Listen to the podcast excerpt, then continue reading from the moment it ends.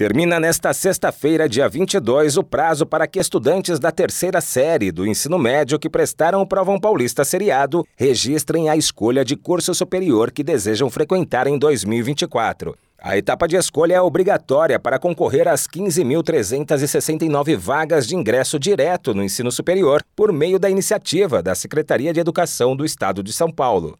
Até o momento, apenas 57,17% dos candidatos registraram a opção de cursos. Considerando o percentual de abstenção nos dois dias de provão, cerca de 20% dos estudantes ainda precisam escolher qual ou quais cursos superiores desejam concorrer. A escolha é semelhante à que acontece nos principais vestibulares do país. Ela permitirá à VUNESP, aplicadora da prova, e às universidades e faculdades parceiras a aprovação e classificação dos candidatos. O resultado será divulgado no dia 26 de janeiro de 2024. Vale lembrar que cada estudante pode optar por até 11 cursos diferentes, e nesta primeira edição, o Provão Paulista disponibilizará vagas para o ensino superior na USP, Unesp, Unicamp, FATECs e Univesp. Para o processo de escolha, os alunos matriculados nas redes estaduais e municipais de São Paulo devem acessar o portal do Provão Paulista por meio do endereço provãopaulistaseriado.vunesp.com.br com nome e RG.